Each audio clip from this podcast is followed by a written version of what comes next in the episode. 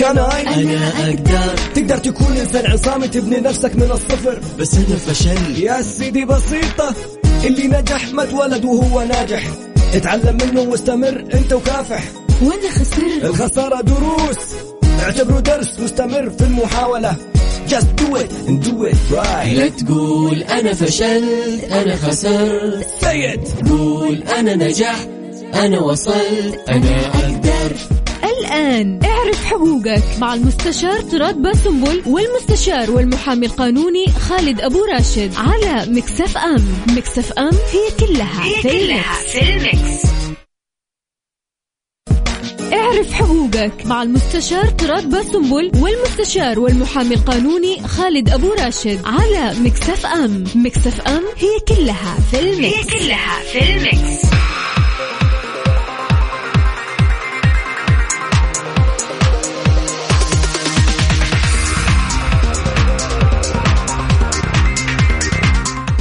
بسم الله الرحمن الرحيم. الحمد لله رب العالمين والصلاة والسلام على نبينا محمد وعلى آله وصحبه أجمعين. طبعا الكل بيسأل كيف أنت حتبدأ وكنت بتعمل المقدمة؟ فين طراد طراد يعني يمكن ما أعرف هل الحلقة هل عنوان الحلقة أثر عليه. الله أعلم. إنما هو في الطريق بإذن الله تعالى. وعشان ما نتأخر عليكم حنبدأ الحلقة مباشرة. ألين ما يجي أخونا وحبيبنا طراد طيب موضوع حلقة اليوم. مشاكل الزواج السري بعد وفاة الزوج. الحلقة اللي بدأت مشاكلها من العنوان قبل لا ندخل في التفاصيل. بمعنى أنه الإنسان يعني الرجل يتزوج بامرأة آه، زواجا شرعيا صحيحا نظاميا. ولكن ما يبلغ زوجته الأولى لأي أسباب كانت زوجته الأولى أو زوجته الثانية إنما ما يعلن عن هذا الزواج لا لزوجته ولا لأبنائه. وطبعا يعني أمر الله عز وجل يتوفى هذا إيه؟ الزوج. هنا ما في مشاكل.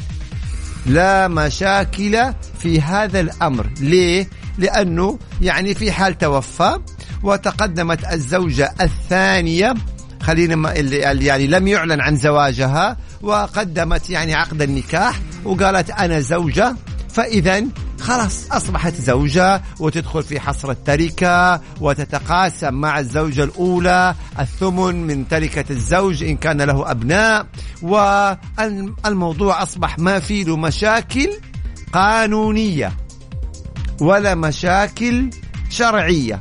خلاص إذا توفى وظهرت هذه الزوجة وأعلنت يعني آه، مستندات عقد النكاح الصحيح خلاص قضي الأمر. عاد والله زوجته الأولى رد فعلها يعني إيش ما رد يكون رد فعلها هذا إحنا ما لنا علاقة في رد فعل الزوجة الأولى أو الأبناء هو تزوج على سنة الله ورسوله وقضي الأمر. طيب متى تبدأ المشاكل؟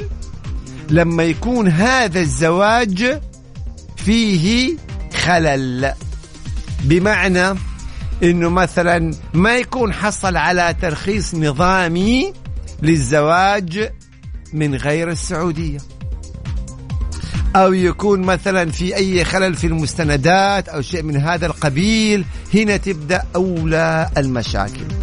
إنه هي لابد على هذه الزوجة الثانية الذي لم يسجل زواجها وربما يكون ما حصل على ترخيص إن كانت مثلا غير سعودية أو في أي قصور في الإجراءات أن تقيم دعوى إثبات زواج. دعوى إثبات زواج في المحكمة الأحوال الشخصية فينظر القضاء في هذه القضية. فإن ثبت للقضاء صحة هذا الزواج شرعا إذا في مخالفات نظامية الرجل توفى. خلاص انتهى الموضوع.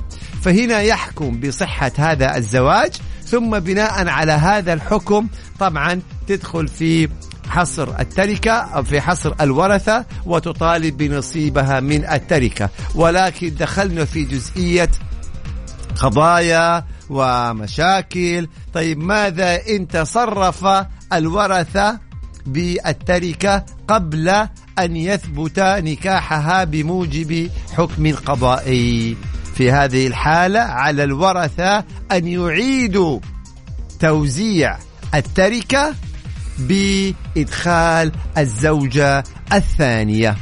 طبعا إذا في أبناء يبقى طبيعي إنه هم حيدخلوا في التركة. فاذا إحنا هنا بنوضح شقين. إذا كان زواج شرعي نظامي موثق فلا مشاكل فيه. أعلن لزوجته ما أعلن لزوجته هذا موضوع ثاني. مجرد ان هي تبرز عقد النكاح قضي الأمر. أما إذا كان يعني في مثلا مشاكل إجرائية مشاكل نظامية قصور ما أعلن عنها. هنا لابد ندخل في دعوة إيه؟ إثبات النكاح في المحكمة الأحوال الشخصية. فإذا ثبت صحة هذا الزواج في هذه الحالة تدخل في حصر الورثة ثم يتم التوزيع التركة طبعا ويدخل وإيه؟ ويتم احتساب نصيبها.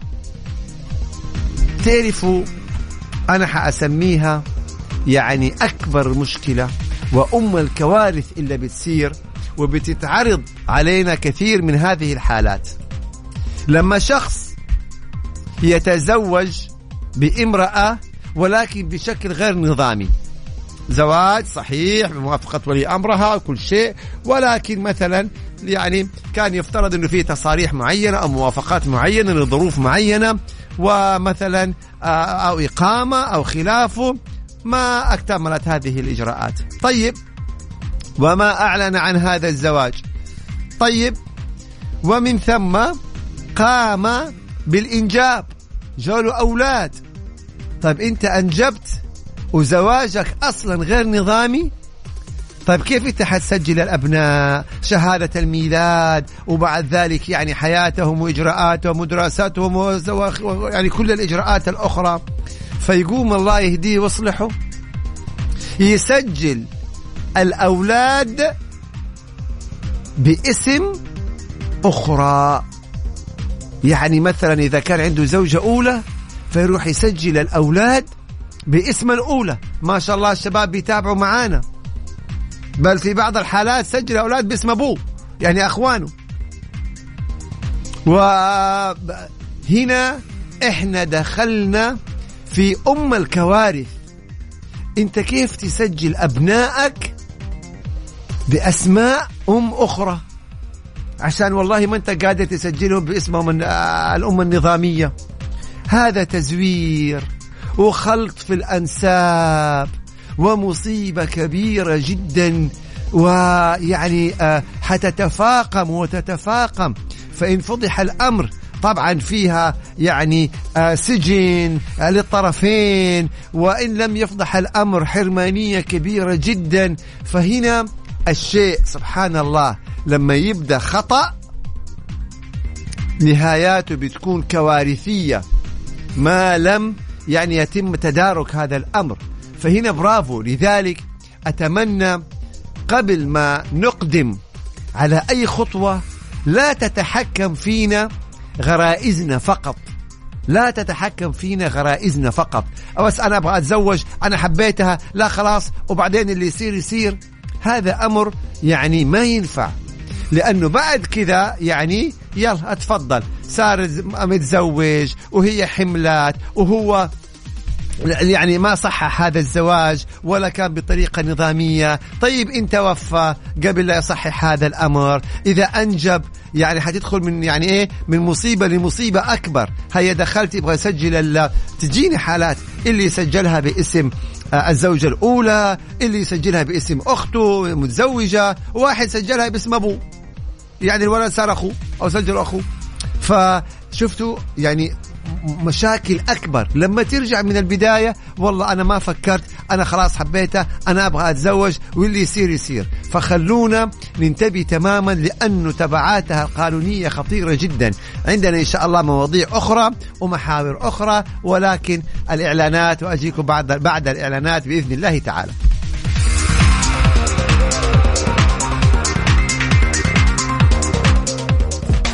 اعرف حقوقك مع المستشار طراد باسنبل والمستشار والمحامي القانوني خالد أبو راشد على Mix FM Mix FM هي كلها في ال mix. هي كلها في ال mix. اعرف حقوقك مع المستشار طراد باسنبل والمستشار والمحامي القانوني خالد أبو راشد على Mix FM Mix FM هي كلها في ال mix هي كلها في ال mix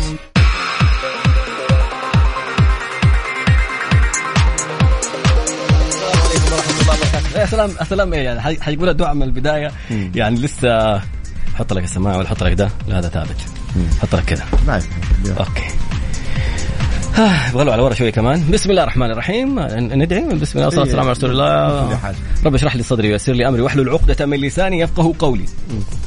بس الحمد لله. عشان إيش؟ ربنا يفكنا إن شاء الله من عقدتك.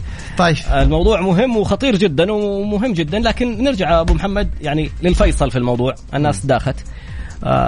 في فرق بين ولا أقول لك الكلمتين اللي حقولها ممكن تجيب لي مصيبة. خلينا في حالنا. لا اقولها اقولها والله لا. نبغاها يعني. في فرق بين حاجة الحلال وحرام وقانونيا يعني آه، مثلا يخبي ولا ما يخبي هذه إجراءات أشياء ثانية. طالما مم. الموضوع حلال. طراد أيوة. من الآخر. أيوة. من الآخر. أيوه. لا نكاح أنا ما حضرت إلا الفقرة. بولي okay. وشاهدي عدل. okay. هذا إحنا المعمول به في المملكة العربية السعودية أنا على من بس. عشان لا تلبسني قضية أنا لا، دوبي جاي بقول إيه إيه عشان لا. نكاح إلا بولي وشاهدي عدل أوكي. هذا المعمول به في المملكة العربية السعودية حتقول لي في بعض الدول الإسلامية الأخرى على مذهب أبو حنيفة وعلى كذا على رأسي على راسي هؤلاء علماء ومذاهب وأنا لا أفتي ولكن أطبق القانون المعمول به في المملكة العربية السعودية. يعني اثنين جابوا ورقة وقالوا زوجتك نفسي وأنكحتك نفسي في المملكة ترى الاثنين حيتعاقبوا. وحتكون عقوبة شديدة ومغلظة. إحنا جالسين نتحدث عن إنه إنسان تزوج زواجا صحيحا شرعيا ثم ما بلغ زوجته وتوفى. هنا قلنا هذه أطراد ما فيها مشاكل. تبرز عقد النكاح وبالتالي حتدخل من ضمن الورثة ونصيبها في التركة. أيضا ذكرنا إنه المشكلة لما يكون الزواج فيه له خلل. ما مثلا يعني ما حصل على ترخيص تراخيص إذا كانت مثلا غير سعودية مثلا يمكن ربما ما كان عندها إقامة أصلا نظامية. يعني في أسباب كثيرة ممكن يعني يكون في زواج صحيح شرعا ولكن آه فيها مخالفات للأنظمة. فيتوفى هذا الزوج وفي هذه الحالة إيش وضع هذه الزوجة؟ إحنا بنقول ما أمام غير ترفع قضية في محكمة الأحوال الشخصية تسمى إثبات زواج. فينظر في هذه القضية فإذا ثبت صحة أركان الزواج الشرعية يحكم ممكن بصحة الزواج والمخالفات العقوبات على المخالفين. هذا مسألة أخرى. ويعني بعدين تدخل في التركة. فهنا بندخل في جزئية. طيب لو لو يعني مثلا الورثة تصرفوا في التركة إلى أن يثبت وإلى كذا بنقول لا يعني اصبروا شوية لأنه إن ثبت صحة الزواج عليهم أن يعيدوا توزيع التركة بما يكفل ويحفظ حقوق الزوجة الثانية أو الثالثة أو الرابعة. ما شاء الله. في شخص توفى يطراد مم. وأثناء العزاء جاءت سيدة وقالت أنا زوجته. أوكي. هذا وارد جدا. مم. ثم جاءت سيدة أخرى وقالت أنا زوجته. ما شاء الله تبارك الله. فطلع متزوج الله يرحمه اثنين على زوجته الأولى. okay. المجموع ثلاثة وكان مخبي يعني. okay. طب يعني مخ- مخبي أبو حنيفة ولا مخبي آه، لا زواج نظامي نظام. شرعي مية في المية. okay. فعاد مات الله يرحمه يعني. فأنا كنت موجود في ذلك الوقت فالدعاء له انقلب يعني يعني جالس نهدي الموضوع اللي حاصل يعني. لا حقيقي يعني موقف أنت حضرته. أي أي, أي نعم. ما الله. أنا حضر إحنا إحنا دائما بحكم العمل يعني بنحضر دائما من هذه الأمور. ففعلا انقلب الدعاء. بعد ما كان له الله يهديهم صار عليه وصرنا نهدي والأمور كلها وطلبنا المستندات فثبت لدينا صحة هذه المستندات. فالمرحوم الله يرحمه كان متزوج اثنين غير زوجته. وما تدري لمدة سنوات ما شاء الله عليه كيف التنسيق كان يعمل وكيف يعني آه الله حدا يعني آه في في حقيقة رجال ما شاء الله عليهم يعني. تمام؟ كيف؟ شكلنا اليوم بدون انستغرام أحسن. اي فهنا طبعا هذه إيش؟ الجزئية. هنا البعض يقول فنان البعض يقول الله المستعان. هنا بيقول طيب سؤال لو صرفوا من التركة قبل إدخالها في قسمة التركة هل يلزمهم التعويض؟ إحنا هنا ما نقول آه، التعويض. يا شباب والله يقول لك المرحوم كان أسد الله يغفر له. لا تورطونا هذه وجهة نظر وجهة نظر أخرى دحين تقلب علينا ال- الموضوع يعني. فطيب على كل حال نرجع ثاني. طبعا إذا ثبت أن هذه الزوجة أو الأبناء بشكل صحيح ففي هذه الحالة لابد أن يعيدوا لهم نصيبهم من التركة لأن هذا حق شرعي كفلته الشريعة الإسلامية. فتيجي أنت والله تقول لا أنا خلاص بعت ال- العقارات والصرات في التركة فيا زوجة ثانية أو يا أولاد ال- اولاده من الزوجة الثانية ما لكم شيء؟ لا طبعا. هذا الموضوع غير صحيح.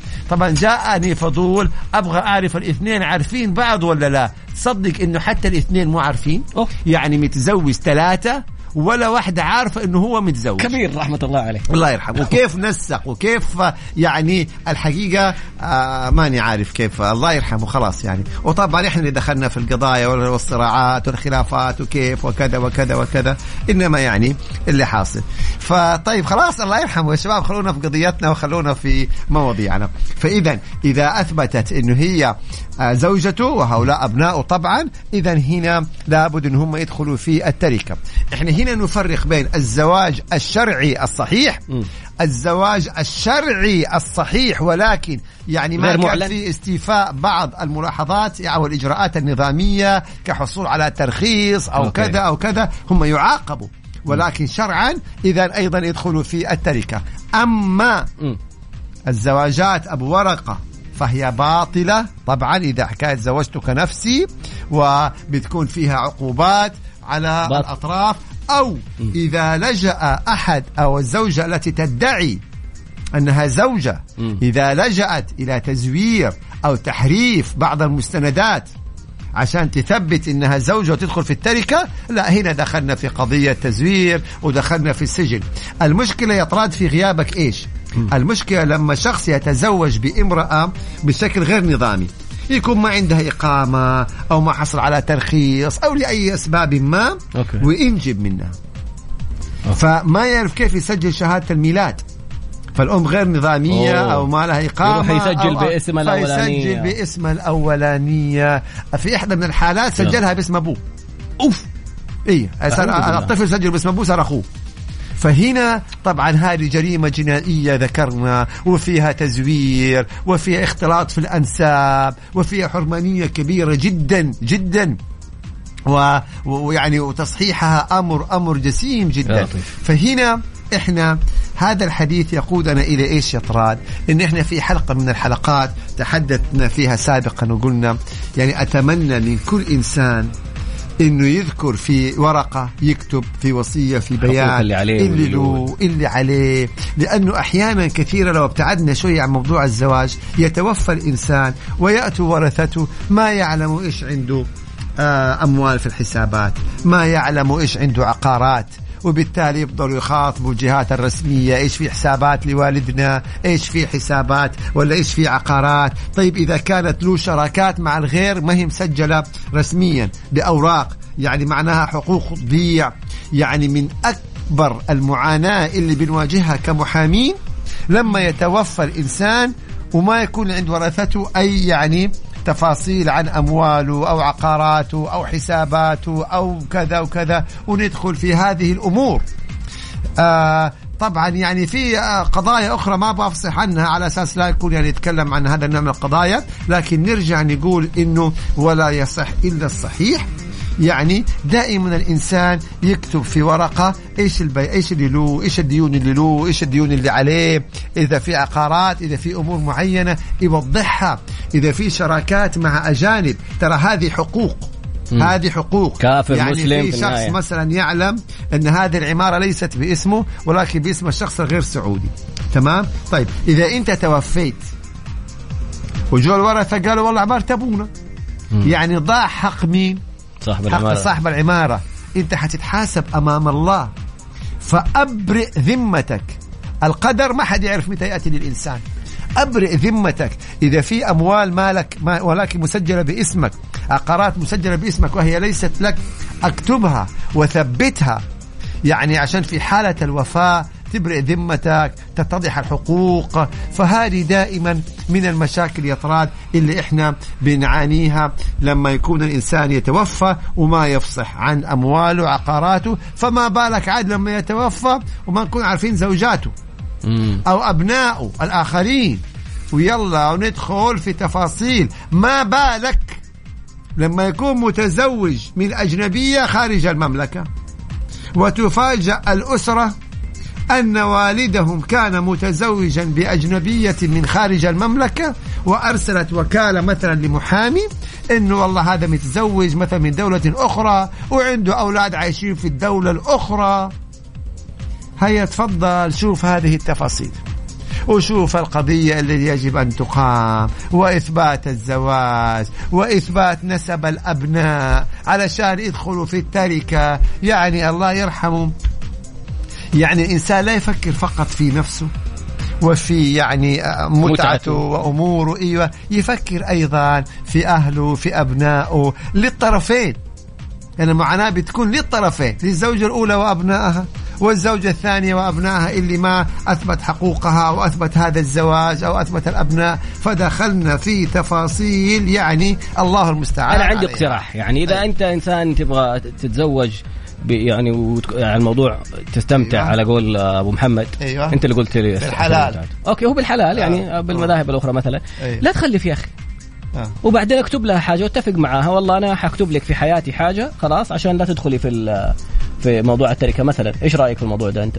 غلط طبعا ليه غلط هي موافقة يا أخي ما في. كيف متنازلة عن تركتها هو يقول لها اتفقت أنا وياكي أيوة. إحنا تزوجنا كيف تنازلت عن التركة وهي لسه ما حصلت على التركة هو عايش هو يمكن هي تموت يعني. قبله. يعطيها شيء يقول لها هي. تموت قبله. الله يرحمها للأسف هو- الحقيقة رايي غير صحيح يا طراد. أنت اجتهدت شكرا. ولكن اجتهاد في غير محله. شكرا. ما يصير؟ إذا تزوج الإنسان من زوجة فلا يحق له أن يحرمها من الإرث. لا يحرم الزوجة ولا يرحم ولا يحرم ولا يحرم أولاده. ما يحق له. هذه زوجة غصبا عنه. حتى لو كتبت هي انه والله في حال سؤال جميل جدا حلو. وإن كان رأيك غير صحيح شكرا. بس سؤال جديد يا ترى. إذا حتى وإن كتبت الزوجة اقرارا أنها متنازلة عن نصيبها في إرث زوجها وهو على قيد الحياة أوكي. فهذا الإقرار باطل هي ما تبغى لأنها تنازلت عما لا تملك هي أول شيء جاء الإرث عشان تتنازل عنه. آه. لابد أول مرة يتوفى الزوج. حلوة لابد يتوفى الزوج. فإن توفى الزوج وأصبحت لديها نصيب من التركة ثم بعد ذلك تتنازل عن نصيبها من التركة. بعد ما يكون توفى الزوج وإيه وآل إليها نصيبها من التركة أما إذا كانت على قيد الزواج والله نقطة مهمة يا. حبيت على قيد الزواج. حقيقة أيوة لا زالوا متزوجين فهي زوجته كتب لها ما كتب لها هي زوجته وإن مات وإن مات فسوف تدخل في تركته إعلان. هنا يقول لك ممكن يكون كبير في السن وهي شابة وتستفيد منه عمارة أو شيء له قيمة ما تفرق معاها زواج شرعي أصبح زوجته ترث منه زيها زي زوجته الأولى. كبير صغيرة مش عارف إيه. انتهى الموضوع. طب سؤال سؤال أخير قبل الفاصل. آم يعني لو لو وممكن إنه هو في حياته تقصد اطراد يكتب لها شيء. أيوة. هذا أمر آخر. هبة. ما له علاقة بالتاريخة بالتركة. يهبها أحسنت يهبها عقار فلوس آه، بيت إيه. وإن توفى حتدخل في التركة. إيش بك كذا تطالع في الناس وكذا؟ لا فيك أنت قاعد. آه okay فاصل بطلت أسأل. خلاص حتى بطاريه ما في ما في بطاريه طيب آه بعدين نقول الأرقام. الواسم يبغى واسم مشاركات هيا يا شباب أعطونا إحنا live أحسن خلاص نروح FM. Saudi's number one hit music station. اعرف حقوقك مع المستشار طراد باسنبل والمستشار والمحامي القانوني خالد أبو راشد على Mix FM Mix FM هي كلها في ال mix. هي كلها في ال mix. السؤال المهم يعني لو لو الآن خلينا نقول إنه في المذاهب الأخرى يعني المذهب الحنفي مثلا معمول فيه دول أخرى وفي شهود هو فكرته إنه المرأة تقول زوجتك نفسي إذا كان ثيب. أس- أستنى أستنى خليني أكمل تقيم دعوى إثبات الزواج أيوة. في محكمة الأحوال الشخصية. وتجيب شهودها. والقاضي ينظر في في هذه القضية. حلو. فإن ثبت للقضاء صحة هذا الزواج إذا أصبحت طبعا ثبت رسميا أنها زوجة بالشكل الصحيح وتدخل في آه، في حصر الورثة ولها نصيبها من التركة إن لم. يثبت. صحة عقد النكاح. قضي الأمر طيب السؤال الآن يعني هل المد... الزواج على المذهب الحنفي أنا ما وجود. شهود آه أنا ما. أفتي الذي تروح ترفع قضية ولا إيه؟ دعوة في المحكمة والمحكمة تنظر في هذا الأمر الحمد لله. ولكن نقول إنه الإنسان المفترض إنه يتصرف التصرفات الصحيحة عقدا شرعيا صحيحا بولي وشاهدي عدل ويستوفي الإجراءات يبقى الأمور تمام خربطة كان الله في عونه طيب. خربطة إذا خربط الانسان يا أبو محمد. أقنع اعتراض بت... يعني اعتراض ما؟ خلاص ما بدخل في الم- مع اعتراض حقيقه في أمور كثيرة بإيه؟ و... بإيه؟ يقنعك؟ يعني نقنعك إنه لا نكاح إلا بولي لا لا وشاهد لا أنا. محترم كل القوانين ف- والإجراءات يعني الموضوع بنسأل أسئلة باين من ضحكتك واحد يقول في واحد متزوج. طبعا أنا عندي سؤال من أول يعني طيب. غير متزوج طيب أوكي. هنا الآن كان في نقطة مهمة جدا وهي طيب لو الزوج كتب عقار باسم زوجته سواء كانت الأولى أو الثانية أو الثالثة. تمام. وتوفى هذا الزوج. هل العقار اللي كتبه حال حياته للزوجة الأولى أو الثانية أو الثالثة يدخل في التركة؟ هل العقار إذا كان كتبه لأحد الأبناء يدخل في التركة؟ لا. إحنا هنا نقول لا. طالما أن هذا الإنسان في حياته تصرف في ماله بكامل ارادته الشرعية خلاص شأنه بالضبط لأنه هبة. والله أعطى زوجة أعطى الثانية تقول لي كيف ما يعدل بين أبنائه؟ كيف ما يعدل بين زوجاته؟ عاد هذا أمر بينه وبين ربنا عز وجل. إحنا نتحدث شرعا وقانونا. إذا أفرغ هذا العقار لأي من زوجاته أو أبنائه إذا هذا أصبح ملكا لهم وهبة لهم ولا يدخل في التركة. نصيحة للأزواج اللي يقوموا بهذا العمل. إذا تبغى تعطي بيت هذه أول مرة أقول النصيحة هذه يا طوال أو عقار فاكتبوا هبة. اكتب هذا العقار هبة. لقد وهبت زوجتي فلان أفرغ كهبة. أو أفرغ للأبناء كهبة. ولا تذكر بيعا. لأنك لو قلت أني أنا بعت هذا العقار وقبضت الثمن يحق للورثة. أو الآن الأصل خلاص العبرة بالصك والعبرة بصحة البيع. ولكن لو قاموا الورثة ورفعوا دعوة أن هذا البيع صوري وأن هذا البيع غير صحيح وأنه يا فضيلة القاضي أثبت أن الزوجة. دفعت قيمة هذا العقار. وريني تحويل اللي صار. التحويل أو شيك أو كذا. دخلنا في قضايا ودخلنا في تفاصيل وقد أنا أقول قد أنا لست بقاضي. قد يحكم ببطلان هذا البيع. أوف. طيب ليه أنت تدخل؟ وهذه عدت علينا كثير من القضايا يا طلال صار ابطل أيوه. فليه تدخل في هذه الجزئية؟ تبغى تعطي زوجتك الشباب يقولوا صارت صحيح. تبغى تعطي زوجتك وهبة هبة. هبة قضي الأمر. ما يقدروا يرفعوا قضية يقولوا أبونا الله يرحمه ليش وهب فلانة؟ كيفه؟ ما يقدروا يرفعوا قضية يقولوا أبونا ليه وهب واحد من أبنائه؟ تصرف في ولا. بنا- كيفه؟ أيوه. ولكن يقع الإنسان في خطأ لما يقول أنا بعت. وقبضت ثمن ولا في ثمن ولا في شيء. هنا دخلنا في إيش؟ في تفاصيل. هنا بيقولوا طيب لو كان مريض هذا هنا فيها أحكام. هل هذا المريض هو مريض مرض الموت؟ مريض مرض الموت هو الذي لا يرجى برؤه. لا نرجع يعني ب... خلينا نقول المريض اللي يكون يعني آه ما في مجال من الشفاء. كل شيء بأمر الله عز وجل. ولكن في القدرة البشرية يأتي الأطباء يقولوا كبشر ما عندنا علاج. خلاص خليه يروح بيته. عند الله كل شيء طبعا وارد. هنا إذا تصرف هذه التصرفات في الأيام الأخيرة وهو يعلم أنه مريض مرض الموت وأنه ما منه علاج هنا ممكن تبطل هذه التصرفات. بس على المدعي أن يثبت. إنه كان مريض مرض الموت وإنه يجيب التقارير الطبية وإنه تصرفات كانت في آخر أيامه. فهنا لها أحكام؟ مو شخص يكون وهب وهو ماشي صار له حادث مات يقول ها شوف هو آه وهب قبل لا يموت بيوم. هذا ما له علاقة. لازم يكون مريض مرض الموت. اثنين البعض يلخبط بين المرض الصحي والعقلي. إذا كان الإنسان كله أمراض مو شغال فيه غير عقله. تصرفاته صحيحة. لأن العبرة بالعقل وليس بصحة الجسد. شخص مثلا يعني. الله يحفظنا ويحفظه جميع مثلا مشلول شلل كامل. لكن بعقله. إذا هو حر أمواله تصرفاته هو حر لأنه عقله عقله العبرة بالعقل. والعكس صحيح.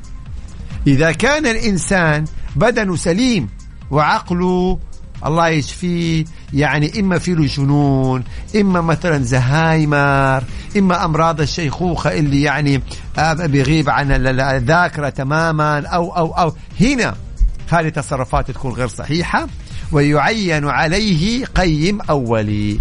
في الفقرة القادمة بإذن الله أسئلة جميلة نذكر برقم التواصل. حافظه يوسف؟ ما عشان ماني حافظه أنا. كمان. آه، يعني آه، طب كم الرقم أبو محمد كمان أنت أنت كم الرقم؟ أنا مو شغلي أنا جايب. آه. صفر خمسة أربعة ثمانية ثمانية واحد واحد سبعمية. صفر خمسة أربعة ثمانية ثمانية واحد واحد سبعمية. أحفظه أبو محمد مم. عشر سنين لين دحين محفظ الرقم. لها. بدأنا بالأسئلة وذكرنا بالرقم في الفقرة الماضية. إذا أحد الورثة أخر تقسيم التركة إيش الصرفة معه؟ ترفع دعوة ضده. إذا أحد الورثة تأخر في تقسيم التركة أو رفض أن يقسمها أو أراد أن يقسمها بما يخالف الشريعة فيحق لأي وريث أن يقيم دعوى في محكمة الأحوال الشخصية وفي هذه الحالة سوف يحكم له بقسمة إجبار بالنسبة للعقار وبالنسبة للأموال. يعني حياخذ نصيبه بالكامل. هنا البعض طلب مني أن أشرح كيف لا وصية لوارث. هذا حديث الرسول صلى الله عليه وسلم أن لا وصية لوارث بمعنى أن لا يحق للإنسان أن يكتب وصية لأي من ورثته. تبغى توصي بشيء من المال لغير الورثة. جمعية خيرية ل... غير أبناء مثلا من العائلة أصحاب أهم شيء ما يكونوا ورثتك. مين هم ورثتك؟ أولادك بناتك والدك والدتك. زوجتك. طبعا إذا ما عندك أولاد مثلا يدخلوا أخوانك أخواتك المهم إنك ما تكتب أي وصية للورثة. في حياتك أعطيهم. في حياتك أعطيهم. أما إذا توصي بعد مماتك فلا لابد أن يكون لغير الورثة. وطبعا حديث الرسول صلى الله- عليه وسلم الثلث والثلث كثير. يعني أنت لازم ما توصي بأكثر من الثلث فقط لا غير. آه حتى لو صدقات لو جمعية. أبدا عندك الثلث والثلثين لازم يروحوا للورثة. آه فهنا إحنا قلنا إيه لا وصية لوارث حسب حديث الرسول صلى الله عليه وسلم وقلنا الثلث والثلث كثير. أيضا لا يحق لأي إنسان أن يحرم ايا من ورثته من الإرث. يعني زي بعض الأفلام أنا أحرمك من ميراث هنا ما عندنا الكلام هذا. وريث يرث يعني يرث. صح حلو سؤال. هل هو. لازم لها شهود؟ طبعا هنا البينات. إحنا هنا نتكلم عن البينات. يعني إذا وهب بإفراغ هذا هو الصحيح. إذا ما وهب بإفراغ فهنا عاد الذي يدعي الهبة عليه أن يقدم بينته. يجيب شهود يجيب مثلا إذا في مكاتبات يعني البينة على المدعي. سؤال جميل يقول لك جدي توفى الله يرحمه وكاتب العمارة باسم خالي قبل أكثر من 25 سنة عشان يأخذ قرض عقاري ويكملوا تشطيب على من يدعي ذلك من الورثة أن يثبتوا هذا القول. يرفعوا قضية على خالي الأصل أن العمارة باسم الخال. لأنه يقول لك بعد بعد أي. ما توفى جحد أخوانه قال عمارتي. بالضبط. لأن ونظاما نظاما طالما الصك باسمه أصبحت عمارته. طيب الورثة اللي يدعوا أنه كانت مسجلة باسمه صوريا هم يثبتوا. عليهم الإثبات. يطالبوا اوريني المبلغ اللي دفعته لأبويا. عندهم الإثبات. إذا ما عندهم إثباتات ما أمامهم غير إيش يا طراد؟ تحليف اليمين. ها؟ أخيرا إجابة صحيحة يا طراد.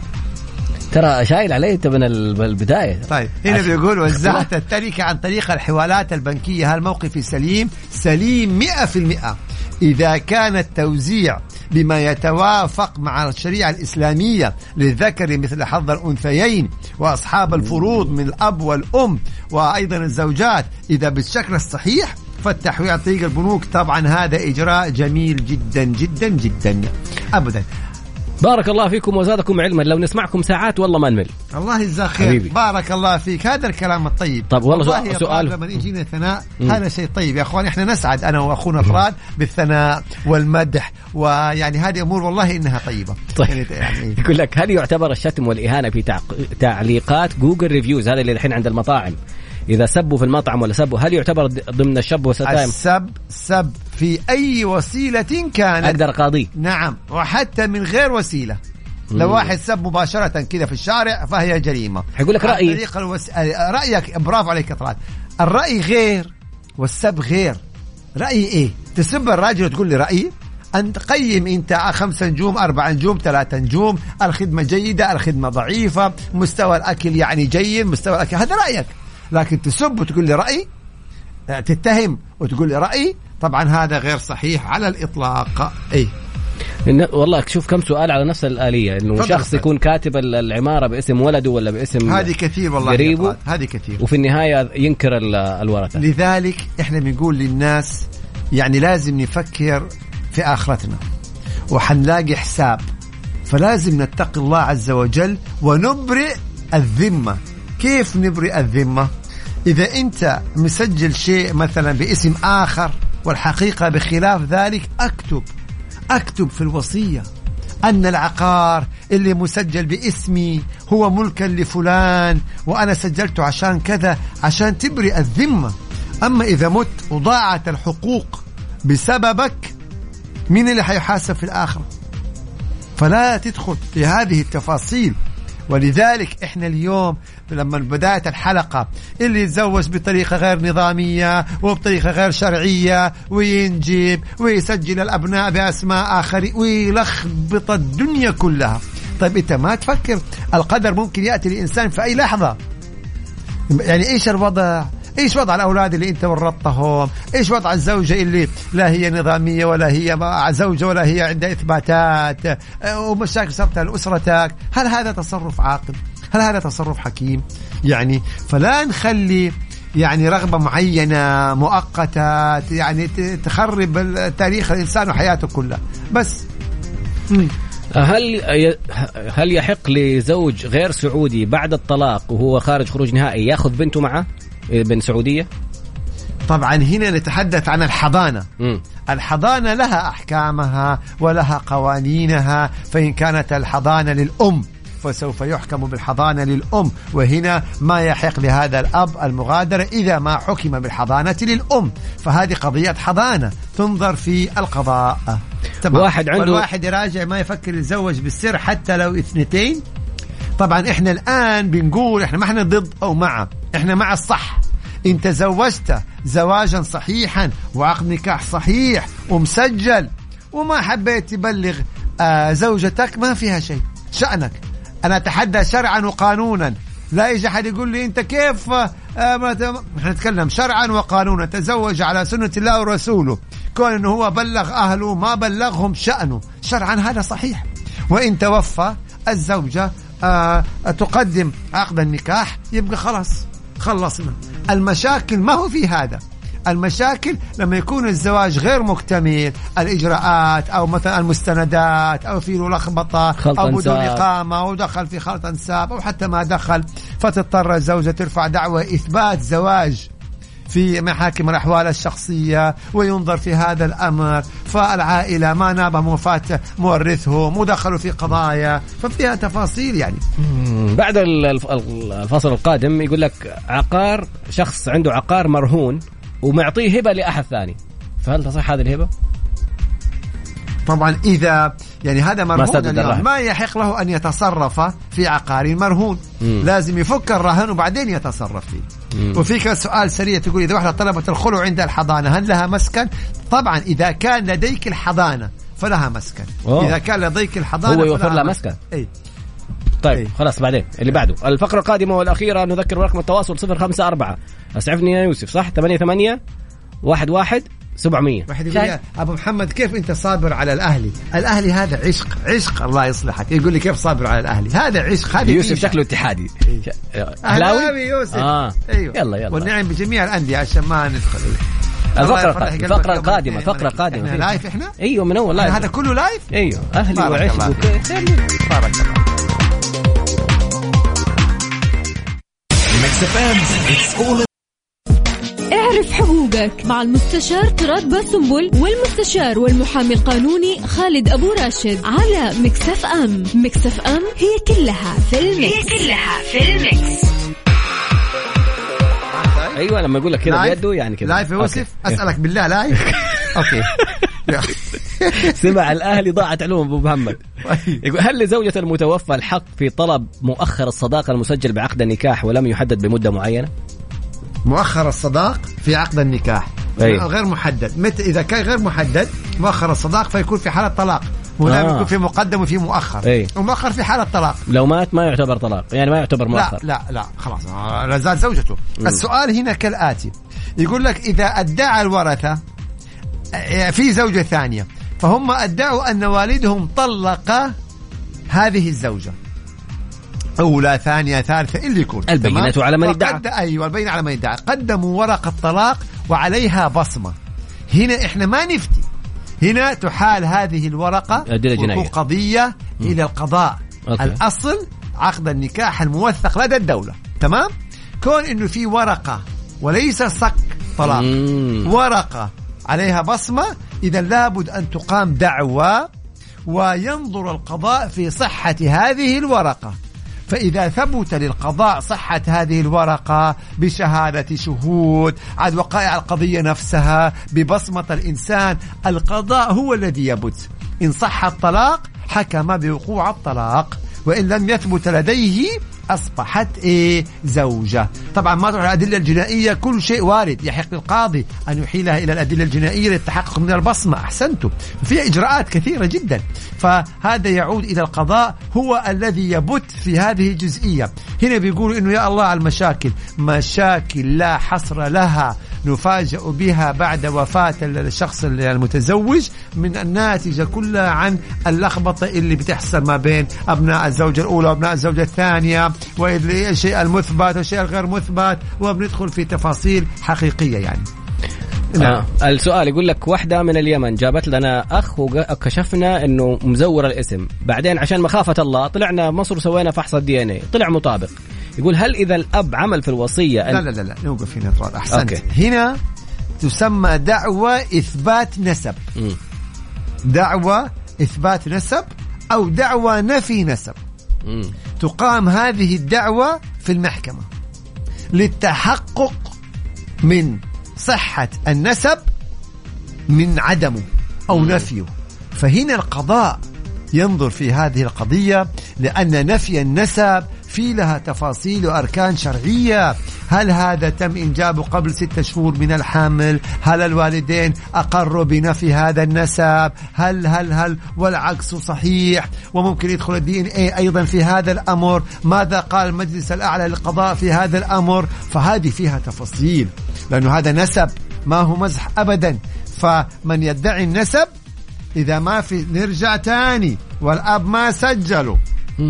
فلا بد من دعوى إثبات نسب. أو العكس تقوم دعوى نفي نسب إذا كان مثلا ثبت أصحاب المصلحة أنه هذا ليس بابن والدهم أو ليس بشقيقهم. فحندخل في قضايا إثبات نسب أو نفي نسب وننتظر أحكام القضاء. اللي يحكم بالقضاء يتم تنفيذه.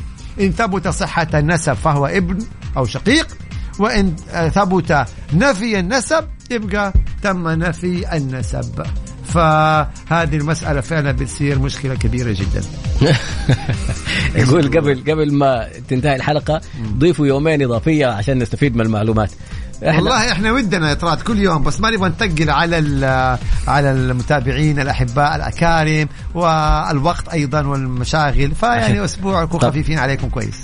باقي ثلاث دقائق. إذا الأب عمل كتب في الوصية إنه في أكثر من أخ في توزيع الإرث. هل نمشي على الوصية ولا نحكم الشرع؟ إنه كاتب ان عندكم أخوان ترى. هم ما يدروا. ما يدروا. آه، تفضل. إيش سووا طيب. كتب الأب إنه عندهم أخوان. لازم يتحققوا. طيب مم. فين شهادات ال- ال- المستندات الثبوتية؟ بطاقة الأحوال أخذ النكاح شهادة الميلاد. فأنا معك يعني وجزاه الله خير الأب إذا موثق الأمور هذه كلها وكان بس مخفي عليهم. مم. ولما توفى يعني كان كاتب ترى أنا متزوج وعندكم فلان وفلان وفلانة. بالعكس جزاه الله خير. خلاص دخلوا في التركة يعني. دخلوا في التركة. نعم. هل يجوز سعودي يتزوج غير عرب آه من عربية غير سعودية؟ هذا يجوز وما يجوز هذا؟ إحنا إحنا نتحدث أن الزواج متى ما اكتملت الأركان الشرعية الحمد لله رب العالمين. مسألة إنه سعودية وغير سعودية عليه أن يحصل على التصريح اولا على الترخيص. يعني لابد أن يأخذ الموافقة ومن ثم يقوم بالزواج لأن من صلاحيات ولي الأمر التنظيم والحفاظ على الحقوق والمصالح فلازم ما نخالف. لا تتزوجوا من أجنبية بدون الموافقة الرسمية. لا حتقدروا تسجلوا عقد النكاح. وإن جو أولاد ما حتقدروا تسجلوهم وإن خالفتوا ممكن تدخلوا في جرائم رشوة عشان تبغى تصحح ولا تزوير فمن جريمة لجريمة أكبر. أن تبهوا والله مشاكل يشيب لها الرأس. تستمتع مفكر يعني- إنك جالس كذا مقضي حياتك؟ بالضبط فانتبه تماما. ولو فجأة أنجبت واحد يقول لك لا أنا أتزوج وأطلق ولا حد داري. ولو أنجبت ولو توفيت قبل لا تطلق وزواجك نفسه لسه ما ثبت بالشكل النظامي. ورفع الدعوة إثبات زواج. شوف التفاصيل اللي أنت تركتها والمشاكل اللي أنت ورثتها والدعاء اللي حيجيك بعد الدعاء ده عاد اسالني أنا شفت أمور ما اعلم فيها إلا الله يعني. صديت نفسي في الحلقة دي. آه. يعني. مو قصدي بس أنا من الشيء اللي شفته أنا أي. ليت أنا تتزوج اثنين وكذا لا لا تقول لي زوجتك اليوم. خميس اليوم امال ليه صديت نفسك خلاص يعني إلا إذا كنت ناوي تتزوج على زوجتك. بزوجة ثانية خلص وتخبي خلص البرنامج خلص البرنامج خلص طيب. البرنامج دقايق. بس آخر حاجة شخص يتواصل مع زميلته في العمل في غير أوقات الدوام لما ما ردت عليه أرسل لها آه، خضار وفواكه آه، بإشارات ذات مدلول جنسي لا إذا إشارات ذات مدلول جنسي هذا تحرش قدمي شكوى ضده في الشرطة وعلى طول وقولوا لهم شوفوا ال- ال- ال- اللي مرسلها إيه. وهم على طول يلا إيه. حسب طب- موجب نظام مكافحة التحرش وعلى طول يعني. طب لو- يقول لك اطراد زلات اللسان تحكي الواقع. فعلا. ليه مستاء أنت؟ إلا إذا أنت ناوي. يعني تتزوج لا زوجة يعني- ثانية وتخبي عليها أو تتزوج بطريقة غير صحيحة وتبدأ الله حتى- اليوم. حتى متابعينك صاروا زيك. إيه طبعاً، أنت شوف استلباش. يعني أنا أي واحد يسمع صد النفس ليه صديت نفسك؟ يسمع شيء نكد وواحد؟ يدعي على في أمر إذا ما هو هذا ما يعني إلا في أمر. الحمد لله.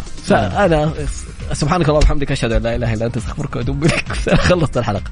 سلام خلاص خلصنا ها خلاص. انتهت الحلقة انتهت. طيب نلقاكم إن شاء الله تعالى الأسبوع القادم شكرا لك يا يوسف الحقيقة جيت في موعدك حبيبي. الموقف شكراً. أيوة يا يوسف يا حبيبي والله هذا نسيت أقوله والله يوسف ترى أيوة. أنقذ لنا الموقف اليوم وأبدع في كنترول بدل ما كل شوية كنا رايحين جايين. اي والله فعلا وشكراً. وسعداء بك دائما هذا الحقيقة الله يسلمك. وبشفافيتك في الطرح الله يخليك خلاص خلاص قفلنا أنا عشان رحت استلمت رقمي جديد سلام عليكم